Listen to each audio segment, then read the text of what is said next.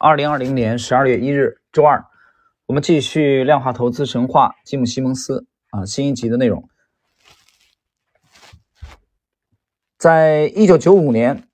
那么西蒙斯接到了一家大型的券商啊，这个券商就是普惠证券。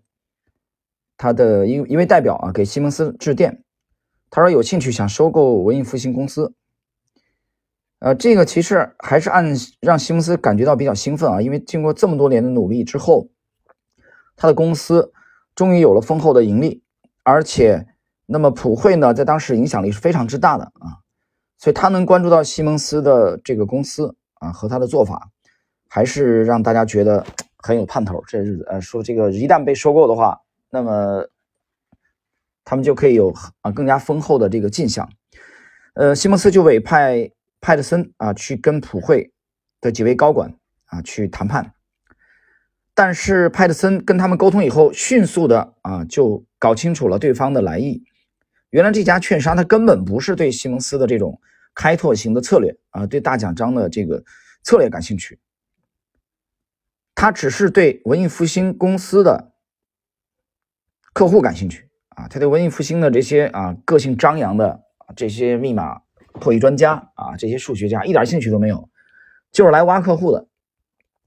他们打的如意算盘是把文艺复兴的这个收购以后，把他客户的名单搞到手，然后呢，普惠证券呢可以把自己的产品啊卖给这些客户，同时呢，也可以把这个文艺复兴的这一些台柱子啊给挖走。所以这种情况下，这种谈判啊就没有任何意义了。所以很快谈判就终结了。呃，但是这个消息被员工知道以后，还是有人很失望啊，觉得说，你看有这么好的一个机会啊，我们可以像当年张作霖一样啊，从从这个土匪啊转正啊，被这个这个当时东三省的这个啊清廷的啊这这位将军啊给收购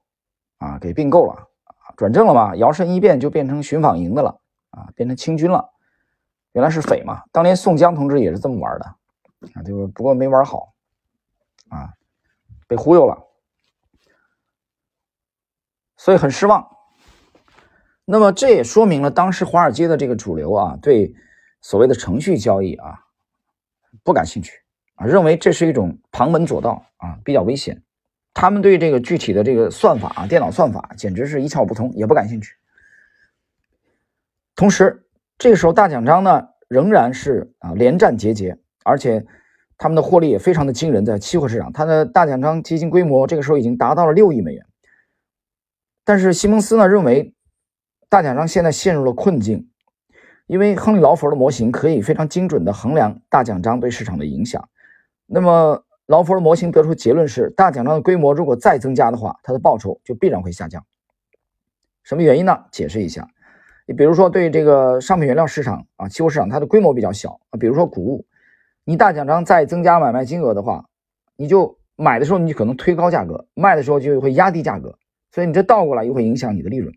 那如果说规模比较大的市场呢，比如说这个外汇市场或者债券市场，大奖章能增加的金额是有限的，所以外界已经在纷纷的传言说，大奖章的确有能力可以找出啊有利可图的投资，但是也有一些不法之徒啊，所以哪里都有这个。这种剽窃的啊，这种这种这种动了这个歪脑筋的人，他们就盯着大奖章的交易员啊，大奖章一旦进行交易，这些场内的间谍就会打手势啊，跟进，抢在大奖章行动之前交易，所以这种情况，大奖章的获利啊就会就自然的出现了这个亏损。那么这种情况下，文艺复兴公司啊，西蒙斯必须得调整。调整做法，他们变得更加神秘、不可预测。不过呢，当时的情况下呢，随着对手也采用相同的策略，西蒙斯已经有强烈的焦虑感，认为他的这个大奖章的这个基金的交易啊，有可能会这个盈利会下降啊，很难持续。西蒙斯。第一次接受记者采访的时候啊，他坦诚，他说这套系统一直在泄露机密，我们必须让它保持持续的领先。但是公司内部有些人跟 西蒙斯看法是不一样的，那么，比如说啊，你资金有限制啊，你规模不不能扩大，你就很难成为全世界最大的啊最厉害的避险基金。但是那又怎么样呢？你你不当这个老大又怎么样呢？对吧？规模没有足够大也可以，你只要维持现有的规模，对吧？那员工就能很爽啊，西蒙斯也能很爽，因为他盈利比较惊人嘛。为什么不能就维持在六亿美元的规模就行了呢？施特劳斯直接就问西蒙斯，对吧？因为你维持六亿美元的规模，现在他能保证啊，每年可以有两亿的左右的盈利啊，这已经让这个员工们觉得很嗨了啊，非常爽。西蒙斯斩钉截铁地说：“不可以，我们还可以做得更好。”西蒙斯坚持要找出让基金持续成长的方法，这个让有一些员工就很失望了啊。他们私下里在讨论说：“啊，皇帝啊，指的就是西蒙斯，他想要一个大的帝国啊。”一个员工在发牢骚，就是西蒙斯太有野心了啊，雄心勃勃。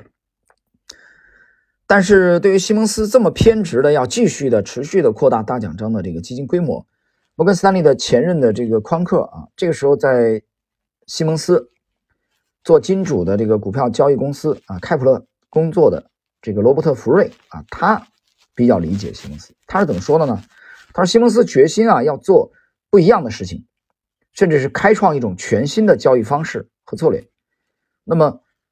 吉姆啊，西蒙斯想做什么才是最重要的？他想要的人生是有分量的。如果他想做基金，他就只要做最好的啊，就是这么强悍强势。同时。”福瑞是这么理解西蒙斯的这种偏执。他说：“吉姆看到了成为亿万富翁的机会。很久以来呢，始终有两个因素，那么刺激着西蒙斯啊成长。一个是证明他能解决大的问题，一个是能赚很多的钱。朋友无法理解他为什么需要啊积累这么多财富，但这这种需求啊从未停止，这种驱动力始终在这个驱动着西蒙斯。”既要扩大大奖章的规模，又不能让报酬降低。西蒙斯只有一个方法啊，那就是去增加他们的交易市场。因为这个阶段他始终是以这个期货市场为主的啊，所以他考虑到要涉足股票交易了。因为股票这个市场它的容量足够大，同时又容易买卖啊，你就算巨额的进出啊，也不容易导致这个盈利的这个减少。问题是。怎么样从股市赚钱呢？西蒙斯和他团队就比较困惑。我们讲了，他们对这方面没什么，没有多少经验啊。他里边的很多的员工对金融几乎是一窍不通的啊，不懂金融。他们是建模的。那么这个时候，虽然有这个罗伯特·福瑞啊，在开普勒公司去研究股票的策略，但成果并不怎并不怎么样。所以这个时候，西蒙斯还是有压力的。西蒙斯呢，他希望大奖章基金。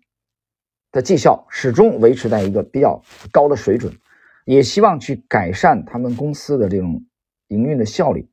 啊，把脑筋呢就始终整天在琢磨怎么去整合所有的这个啊他的事业，并且打算让北加州的十几个员工啊搬到长岛，啊，包括桑德尔、史特劳斯在内。史特劳斯当时有个儿子在念高中啊，他立刻举手反对，啊，他说他不想搬到长岛，他也不满意西蒙斯。强迫加州的同事移居这个东海岸，史特劳斯他负责这个操盘啊，而且他是当时已经为数不多的这个元老。我们知道有几位啊，这个元老已经纷纷的离去啊，不在大奖章了。所以像史特劳斯这样的元老已经很少了啊，所以没办法。这种情况下，史特劳斯他提议啊，由股东文艺复兴的股东投票来决定到底要不要搬。这等于说他跟这个老板杠上了，跟西蒙斯杠上了，就来吧，咱们投票，你不是都有股份吗？结果最终史特劳斯输了，啊，他就心情非常不好。第二年，一九九六年，史特劳斯就卖掉了文艺复兴公司的他的持股啊，辞职，拜拜。那么西蒙斯又遭受了一个重大的打击啊。我们知道史特劳斯是元是元老啊，像这个我们之前啊跟。跟大家介绍的啊，之前几位啊，对这个大奖章都其实做出了巨大贡献的几位啊，纷纷的这个离开。后来，那个西蒙斯又强迫史特劳斯和其他的这个呃非雇员从大奖章撤资啊，因为你已经不在这大奖章了嘛，你就你就撤资得了，我出钱把你的股份买了算了。史特劳斯其实他本来是有权利啊来这个诉诸这个诉讼啊，